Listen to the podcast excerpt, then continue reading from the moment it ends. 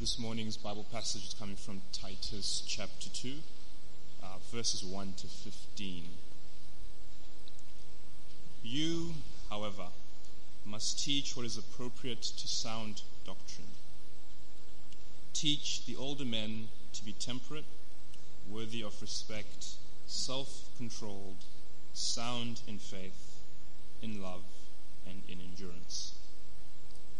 Likewise, teach the older women to be reverent in the way they live, not to be slanderers or addicted to much wine, but to teach what is good.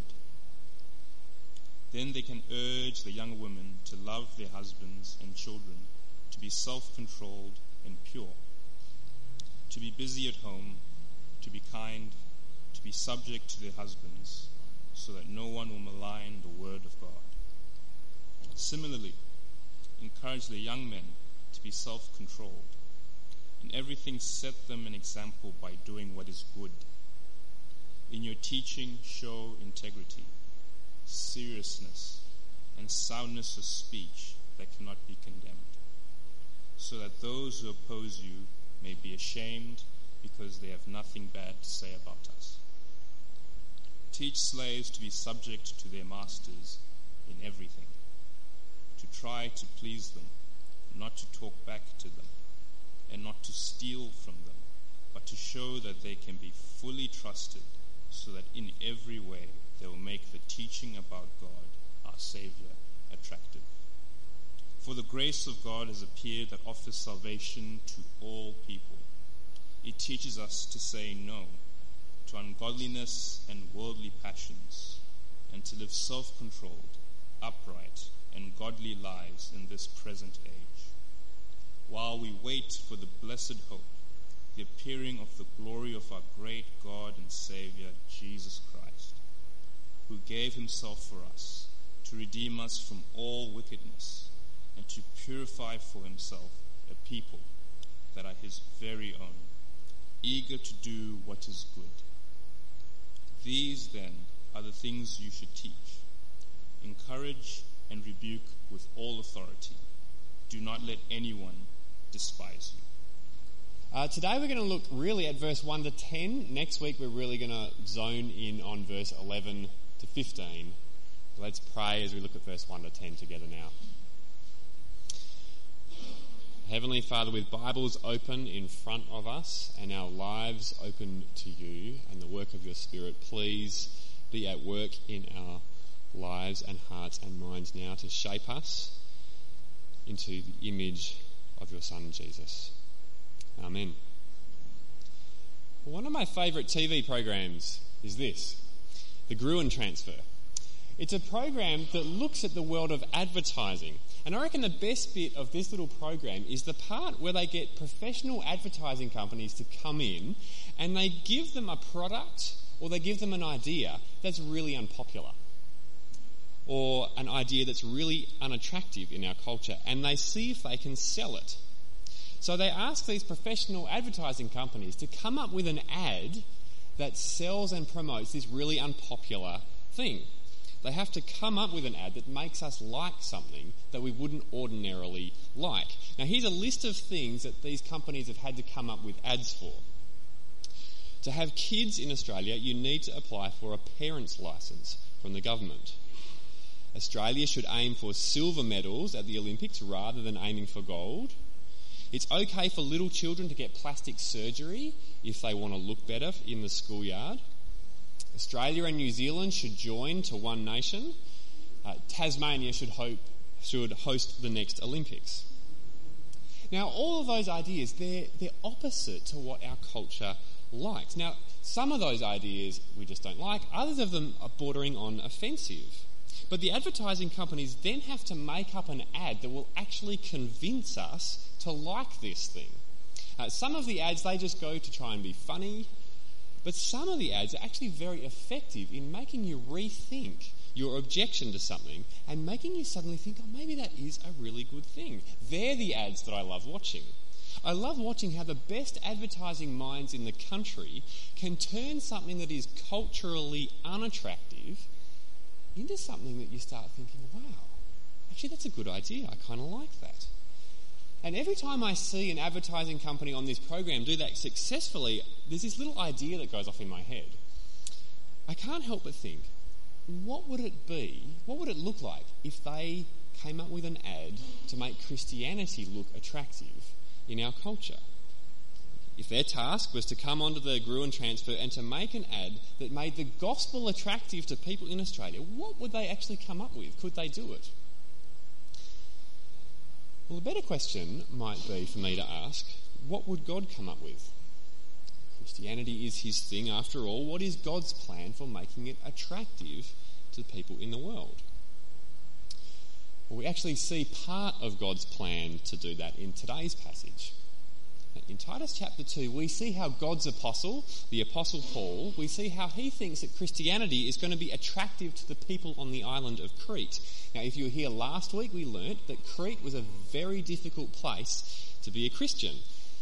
Because last week we saw that the national stereotype for people in Crete were liars and lazy gluttons. That's their national stereotype. And so the gospel is going to be very unattractive. It's going to be very countercultural in a place like Crete. So, how does Paul think that the Christians in the church in Crete are going to be able to advertise and make Christianity attractive to their culture?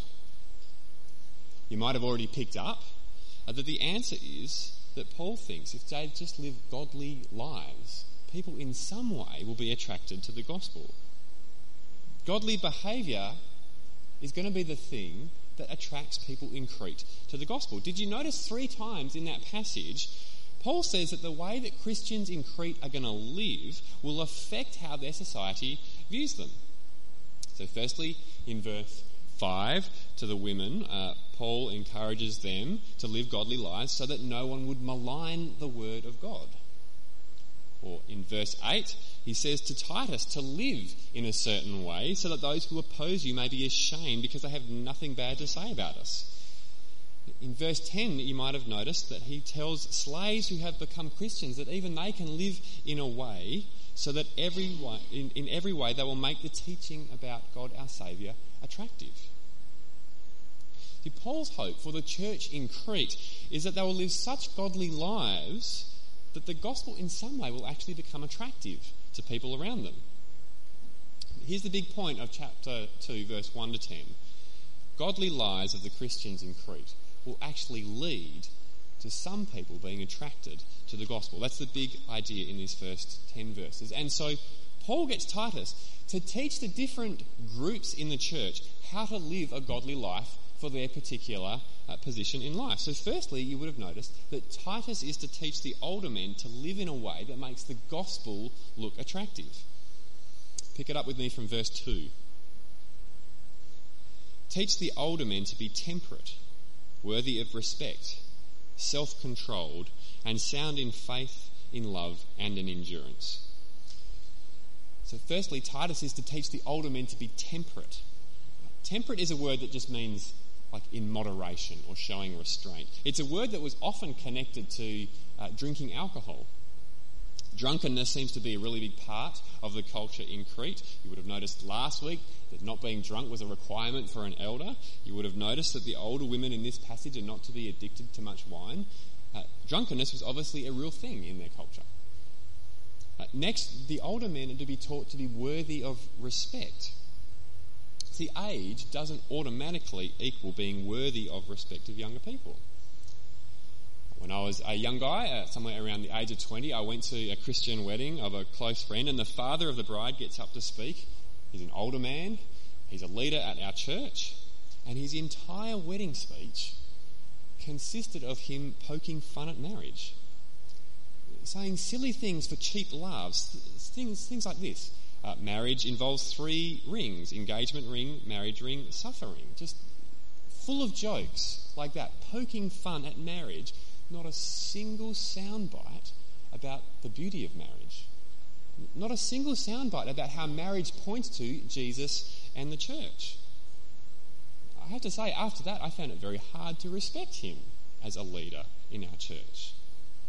See, Titus is to teach the older men to behave in a way that is actually worthy of respect.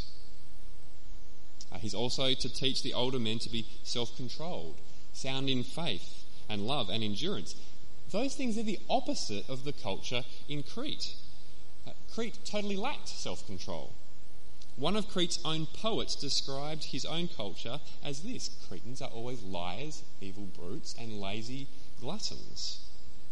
And so, if the older men in the church in Crete are to live out lives that are temperate, that are self controlled, they're going to really stand out in their culture in an attractive way. Uh, from there, Titus goes on to then uh, teach the older women how to behave in a way that will make the gospel look attractive uh, in their lives as well. Look at the next verse, verse 3.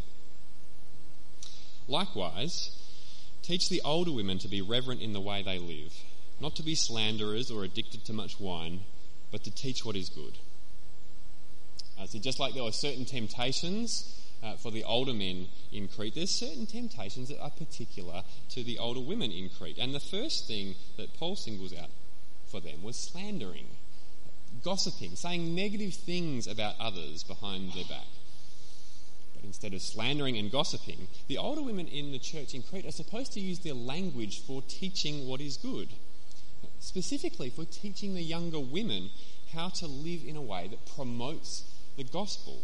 Look at the next verse then they, that's the older women, can urge the younger women to love their husbands and children, to be self controlled and pure, to be busy at home, to be kind, and to be subject to their husbands, so that no one will malign the word of God. Uh, now, we'll unpack those things in a moment, but I just want to show you firstly, notice the role for older women to teach the younger women in the church of Crete to live a life that makes the gospel look attractive older women, you have an enormous, important role in God's plan for His church. And that's important for you to hear because our society considers getting older a really bad thing. Uh, our society highly values youth and sort of sidelines the elderly. That's why we have things like Botox. That's why we have hair dye. That's why we have midlife crises at 40. But the Bible thinks that actually getting old is actually genuinely a really good thing because with age should come wisdom and character and integrity. One of my favourite proverbs uh, says this Grey hair is a crown of splendour, it is gained in a righteous life. I haven't quite got a crown of splendour. I think I can sense that it's on its way. I think there's one or two bits that are starting to look splendorous. But uh, grey hair is a sign of age. And the Bible thinks that age means you have had many years to grow in maturity and character and integrity. We have a number of people in our own congregation here who have crowns of splendour. One of our oldest members, Charles, he's 94 years old. Now, he's currently in England, uh, but when he's in Perth, you will see him arrive here on that little motorised scooter which he drives in and, and parks down here. And I'm waiting for the day when he comes into the foyer and I say, Hey, Charles, how are you? And he says to me, How am I? I'm 94. I'm having trouble walking. I'm having trouble hearing the sermon. How am I? Here's how I am I'm in my prime. I'm in the prime of my godliness. 94 years is a long time for God to be working on someone's character. I'm in the prime of my patience. God has been spending the last 40 years working on that aspect of my character. I'm in the prime of my Bible knowledge and wisdom. I've been reading the Bible for 80 years. I've never known so much about the Word of God. How am I, Mike? I'm in my prime. And that makes someone like Charles a very good person to sit next to and encourage and teach younger Christians I was very lucky. When I became a Christian at the age of 21, there were a few people at my church with crowns of splendour attained in righteousness that did a very good job of discipling and teaching me. Now, one little caveat, one little note to consider age and grey hair doesn't always equal Christian maturity. It's supposed to, but you can grow old and hard and foolish. That's why Paul finds it necessary to actually teach the older men and the older women in Crete to actually live in a way that shines the gospel. Because just because somebody has grey hair and a lot of years, it doesn't mean that they are mature as a Christian. Let me put this as vividly as I can for you using some pictures. There is a difference between the wisdom of Gandalf when you compare it to Saruman. Both have grey hair. Only one of them is a good choice for shaping the lives of young hobbits. I mean Christians. I got stuck in the metaphor. you get my point. I've actually noticed a repeating cycle in my life over the last 15 years. When I was 25, I looked back at the 20 year old version of me and I said, oh man, can't believe I used to think that. Can't believe I used to act like that. I'm so glad I'm not like that anymore. Then I got to 30 and I looked back at 25 year old Mike and I said, oh man, I'm so glad I don't think like that anymore. I'm so glad I don't act like that. I'm so glad I finally matured at 30. And then I got to 35 and I looked back at 30 year old me and I thought, man, I'm so glad I don't believe that anymore. I'm so glad I don't act like that anymore. When I get to 40, I'll look back at 30, you know, you can see the pattern. I always think I've finally matured. I always think, oh, I'm finally, I'm no longer a fool. Have you ever done that thing where you kind of look back at you and you say to yourself, oh gosh, if, if only I could go back a couple of years and just say this to the younger, more immature version of me. If I could just go back and say this to my younger self. Well, guess what? That older, wiser version of you that exists in the future, it doesn't need to go back in time to teach the younger version of you to give you good advice. Why? Because you have older, wiser, more mature Christians in your church to do that. See, what, what's going to be easier for you? The older, more mature version of you in the future that's got everything worked out. What's going to be easier? That person inventing a time machine and risking disruption to the space time continuum to come back to the present to teach the younger you? Or sitting at lunch with an older, wiser Christian today? One that has a crown of splendour attained in righteous living. You see, that's Paul's vision for the older women in the church in Crete. They're supposed to be teaching the younger women how to lead a life that attracts others to the gospel. Older, more mature folks, you are pivotal in God's plan for maturing his church so that they might live godly lives. So, with that in mind, why don't we now go back to the passage and look at the things that older women should be teaching the younger women in Crete? Pick it up from verse 3. Likewise, teach the older women to be reverent in the way they live, not to be slanderers or addicted to much wine, but to teach what is good. Then they can urge the younger women to love their husbands and children, to be self controlled and pure, to be busy at home, to be kind, and to be subject to their husbands so that no one will malign the word of God. Uh, firstly, the older women are to teach the younger women to love their husbands and kids. You might be thinking, really? Like, what kind of person needs to be taught to love their kids and love their husband?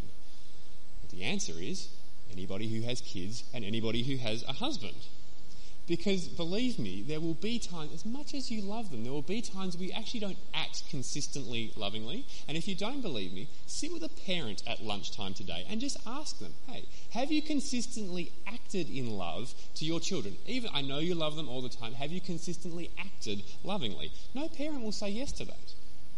Uh, and if they do, they are probably from Crete, they're a liar. Parents always love their kids, but gosh, it's so hard. And when kids are young and you're up all night and you haven't slept in four months, it is very difficult to consistently act lovingly. Know, when our first child was born, we had months and months of sleepless nights. It was really draining. And then finally, he slept through. Uh, however, I didn't realise that he didn't actually sleep through. Vicky was up all night holding him, keeping him from crying, and so in my ignorance, I got up in the morning and I was like, oh, how good was that? He finally slept through. I feel great. Why you look so tired? Now, to her credit, Vicky worked very hard that morning at loving her husband, but my point is, it's actually not always easy. It's not always easy to consistently love kids and husbands. And older mums, uh, you have a very valuable role in teaching younger mums how to do that. How they might be able to love their kids and their husbands so that the word of God might not be maligned. That's what Paul is saying. I look at the last thing in verse 5. We don't have time to look at every single thing. We're going to pick a few things out. Verse 5 Older women should teach younger women to be subject to their husbands so that the word of God might not be maligned. What marketing rookie would ever put being subject to husbands on the list of things that you think is going to make the gospel look attractive? That's not attractive. Our culture finds that very offensive. However, I want to say that my experience is while our culture finds the idea offensive, my experience is that they often find the lived out reality attractive because the reality of the Bible's picture of wives submitting to husbands is not a picture of wives submitting to the self centered will of someone, but submitting to their husband's self sacrifice for them. Now, Ephesians 5, which we don't have time to look at this morning, goes into a lot more detail about what this looks like. You want to read it later, you'll see that husbands are supposed to love their wives in self sacrificial ways, and the wife is supposed to submit to that self sacrificial serving. So, I want to give you an example of what this actually looks like. Get in your time machine and come back with me five minutes.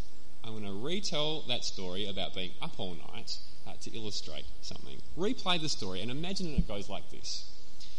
You know, I remember when we had our first kid, we were up all night for months. We were absolutely exhausted. All we wanted to do was just get a good night's sleep. And then one night, I don't hear him crying. But I realise it's because Vicky is up all night with him. So I walk down the corridor to the baby's room, and there she is holding him so that he won't cry, so that uh, I can sleep. And I say to her, Come on, give him to me. You go and get some rest. And she says, No, no, it's okay. I will stay with him. Uh, you sleep. And I say, No, no, you need to sleep.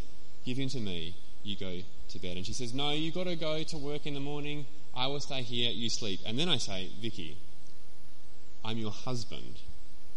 I'm saying I will stay up all night so that you can get some sleep. And she says, Okay. And she goes to sleep. And I stay up all night the husband is supposed to love his wife in self sacrificial ways, ways that actually cost him. And the wife is supposed to submit to that and to be served in that way. And that's supposed to be a picture of how Jesus self sacrificially serves his bride, the church, by laying his life down for her. It's supposed to show the world that it's actually a good and safe thing to submit to the rule of Jesus. See, in the example, people are supposed to see me up all night so that Vicky can sleep and see that as just the, the palest, just the faintest, just the tiniest picture of Jesus' self sacrifice for his bride, the church. See, a marriage like that is supposed to portray the gospel in a way that actually makes the gospel attractive. Uh, next, Titus is to teach the young men in verse 6 uh, young men, only one thing to do. I, would like to say we get off easy, but um, probably you guys who are young get off easy. Look at verse 6. Just one thing. Similarly, encourage the young men to be self controlled. Just one thing. Be self controlled. Sounds kind of easy. Until you realize that that must mean self control in sexual purity, self controlled in lust, self controlled in gluttony, self controlled in speech, self controlled in temper self controlled in work ethic. If the young men in Crete were to actually live self controlled lives in Crete, a place known for laziness and gluttony, oh boy, it's really going to stand out. Titus is then also to teach the slaves to live in a way that makes the gospel attractive. Now, slavery was an unfortunate part of Greek uh, culture. We don't have time today to go into all the details of a Christian approach to slavery and everything that it says. We've just got time to look at this tiny little verse, which does show that even for the Christian, in the lowest place in the social order, even that Christian can live in a way that adorns and makes attractive the gospel. Verse 9. Teach slaves to be subject to their masters in everything, to try to please them, not to talk back to them, and not to steal from them, but to show they can be fully trusted. Look at this. So that in every way they will make the teaching about God our Saviour attractive. Now, there's no exact cultural parallel for us and slavery, thankfully. The closest thing in our culture would be the employee boss relationship. It's clearly it's not the same. That's the closest our culture has to it. And the behaviour of Christians in the workplace, they can either tarnish the reputation of the gospel or they can promote it and make it look good. For decades, I worked in a company where, thankfully, there was a number of Christians in an office of 200 people, uh, and our behaviour would either tarnish the gospel and make it look unattractive or would actually polish it in the sense that it looked good to people.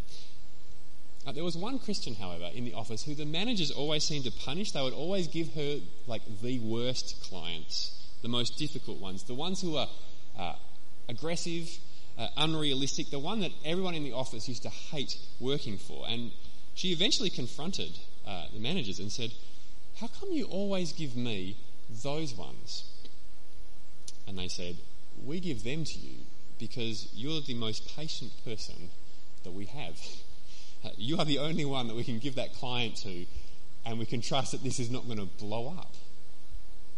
See, she would deal with gospel patience and kindness to even the most difficult client that she was handed, to such an extent that she became known for it throughout the company. Her life adorned the gospel. She had many opportunities to explain why she was so patient. She would say, I'm patient with them because God has been incredibly patient with me. Godly lives attract people to the gospel. Godly lives don't convert people, the gospel does that, but godly lives attract people to the gospel. You may not be a gifted evangelist, you may not be able to explain the gospel in articulate and compelling ways, you may not be able to answer the hard questions that people throw at you, but you can live in a way that makes the gospel attractive.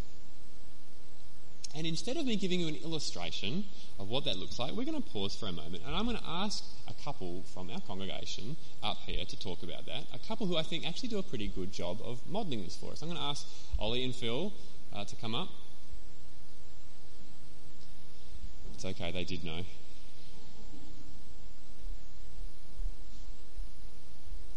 Uh, I'm just going to I'm going to ask both of you just a couple of questions. Phil, maybe I could start with you.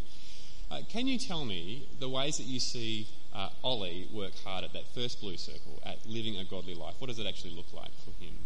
Um, so, in the context of work, it's probably like he does it at home as well. But um, context of work, he prays before he goes to work, and we pray together about his work. So he works in um, like they build shopping centres. So as you can imagine, it's quite task focused. It's outcome based. It's um, there's not a lot of people that you can respect in, in the industry.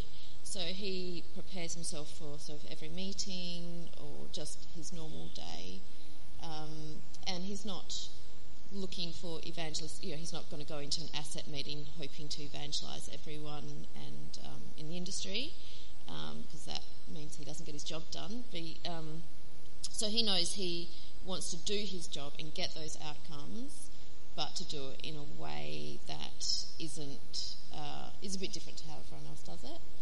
Um, so for him, there's a lot of prayer, and I think when you drive to work, you don't listen to Hamish and Andy, you or necessarily, or he um, maybe he's like thinking of a Bible verse or something, and it just means that he's in those meetings where there's often a lot of aggression or um, bullying or whatever, he's not aggravating the situation. He's calm, he's honest, he's um, transparent, um, and he views, although he needs to get his job done, and we pray that he does an excellent, like he's a good worker, um, he focuses on the relationship side of work, which is very unusual in the industry. Like it's about ticking boxes and getting deals across the line, and he's about um, yeah building relationships. So it means that you know he's got ongoing relationships with people he did a deal with ten years ago. That's odd. That's not normal. Mm-hmm. Uh, so that's what the first blue circle, living a godly life, looks like. What, what about the second one? There's some stories. How have you seen it actually attract people to the gospel? Mm-hmm. Um, so yeah, he's obviously not, as I said, evangelizing in asset meetings, but he's in small meetings where he's dealing with usually um, very secular people, um, money focused people, deal focused people. He's just different. He's um, in situations that could escalate, and there's obviously a lot of conflict. In those conflicts, he's not um, desperate to win. Um, he's not always desperate to make himself look good. Um, and I think just that approach and being upfront about deals, upfront about why he's approaching something in a different way, it does make him look quite different. So um, I think this week was, a, or last week was a good example where um, he can go for a long time without getting any sort of anywhere with people, and then um, this week he's uh, had a client he's been dealing with who's quite difficult, and by the end of the um, meeting, he, they'd talked about marriage, um, Ollie's approach to marriage and kids, and had a big long sort of conversation about that and why Ollie is different, approached it differently. And then the other one, which was amazing, was um, he a, a, a, friend he works with in Adelaide, and their relationship is very much on the phone or via email. Um, was sent over for some work, and by the end of their three days together, Ollie was, you know, in a perfectly normal setting, able to give him Christianity explained, and because it felt completely normal, and um, and this man had come to him for advice about a relationship, and Ollie said, "Well, obviously, I'm going to give you my Christian viewpoint," and the guy goes, "Yes, I know. That's that's actually what I want." Mm-hmm. Um, and so, you know, when you pray for opportunities, um, they do come. So you've just got to be prepared for them. Mm-hmm. So it's no point praying for an opportunity and then not being ready for it. The fact that Ollie had Christianity explained in his briefcase, I don't know how calculated that was, but it was there. Um, but yeah, to pray for the opportunities, but also be prepared for them when they actually come up. Uh, Ollie, same question. What does the living a godly life or endeavouring to live a godly life look like for Phil? Um, so watching Phil uh, means that I see her mostly interacting with uh, families at school, so our kids' schools, primary school, and um, her friends that she goes to CrossFit with. Um, what it what it doesn't look like, uh, for a start, is that she's she's not the one that's sort of trying to be well liked or popular, and um, and sometimes that seems to work against her. Uh, first impressions sometimes aren't the best, uh, but what it means is she she's being intentionally loyal and faithful towards um, to, towards people. She um, she always actively looks for uh, the person who's on the margin or who's new and doesn't seem to know anyone. She's got an, an eye for spotting someone who's having a crisis or who's looking a bit lost. Um, she will look for the battler, uh, for the single mum who's just turned up and the kids are screaming those are the people that she will kind of target and focus on.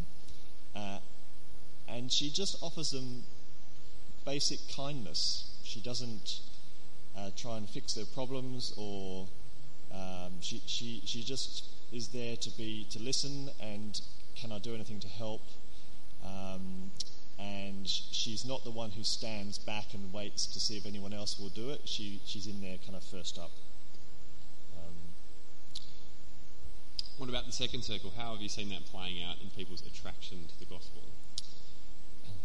Um, so what it, what it means is that uh, the school has now cottoned on to uh, that's her style, and so if they've got a, a problem family or a, a, situation, a relationship breakdown, uh, she's someone they will call and say, uh, could could she help? Could she meet this person? Could she um, be part of a, a meeting to sort something out?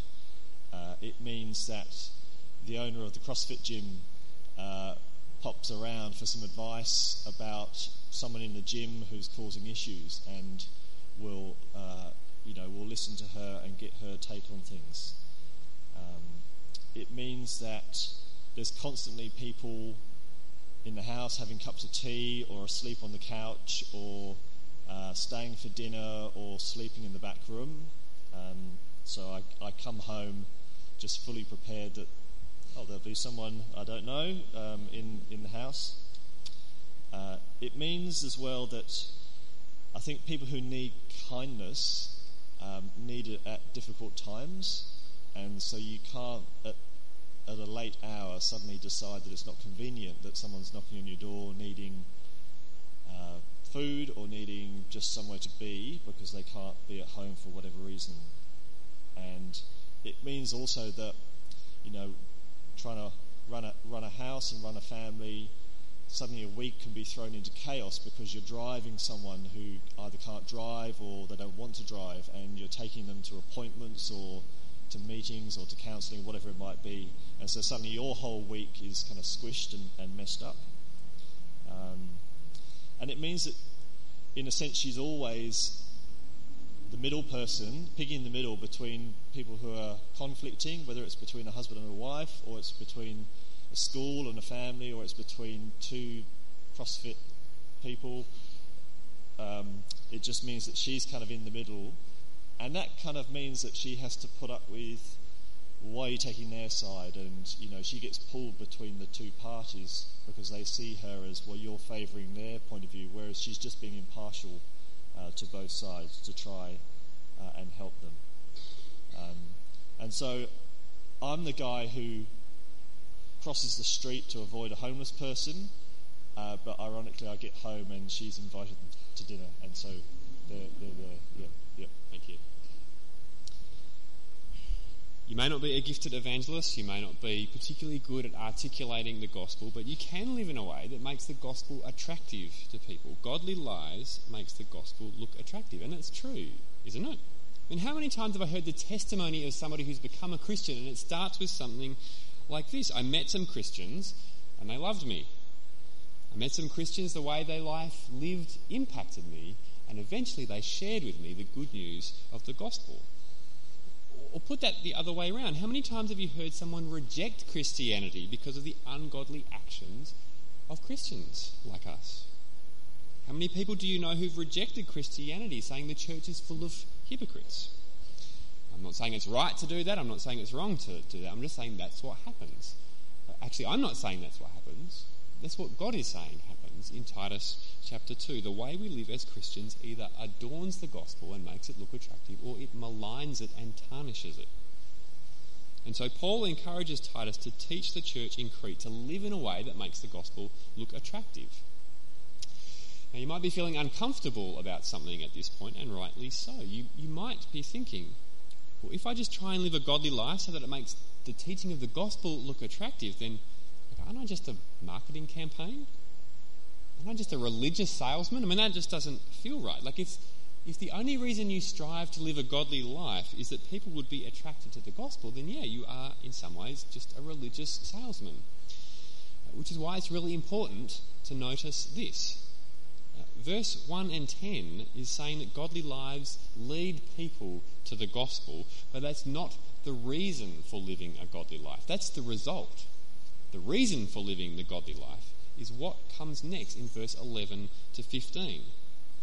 What is it? What's the reason for living a godly life? Look at verse 11. For the grace of God has appeared that offers salvation to all people. That's talking about the appearing of Jesus and the salvation that he brought. Jesus came to save ungodly people like me and you. He saved us from God's wrath by taking God's wrath instead of us.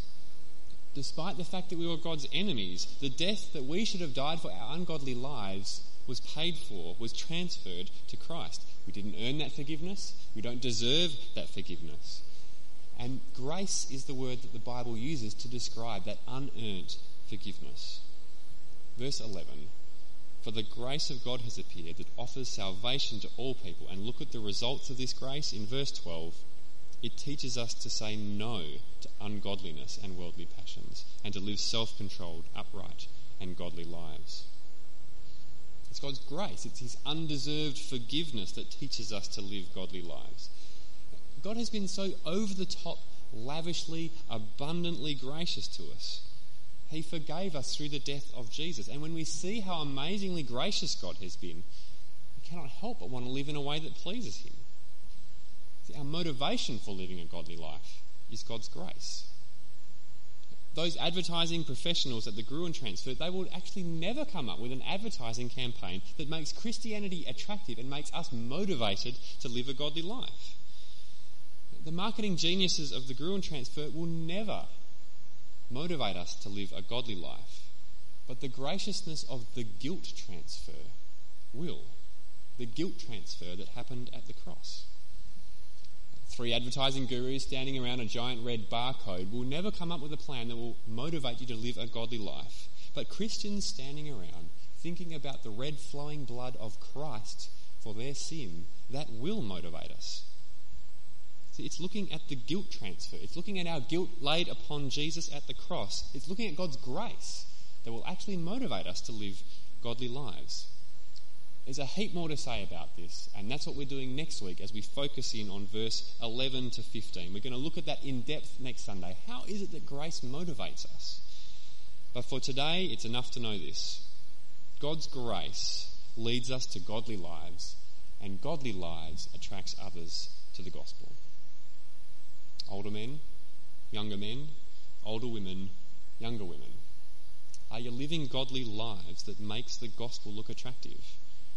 Are you living lives that adorn the gospel in your homes, in your workplace, at your university? Are there areas in your life that you know actually need to change about this? Well, we're going to pray. I'd love you to think about that during the week. I'd love you to come back next week to look at how grace motivates us to live godly lives. Let's pray.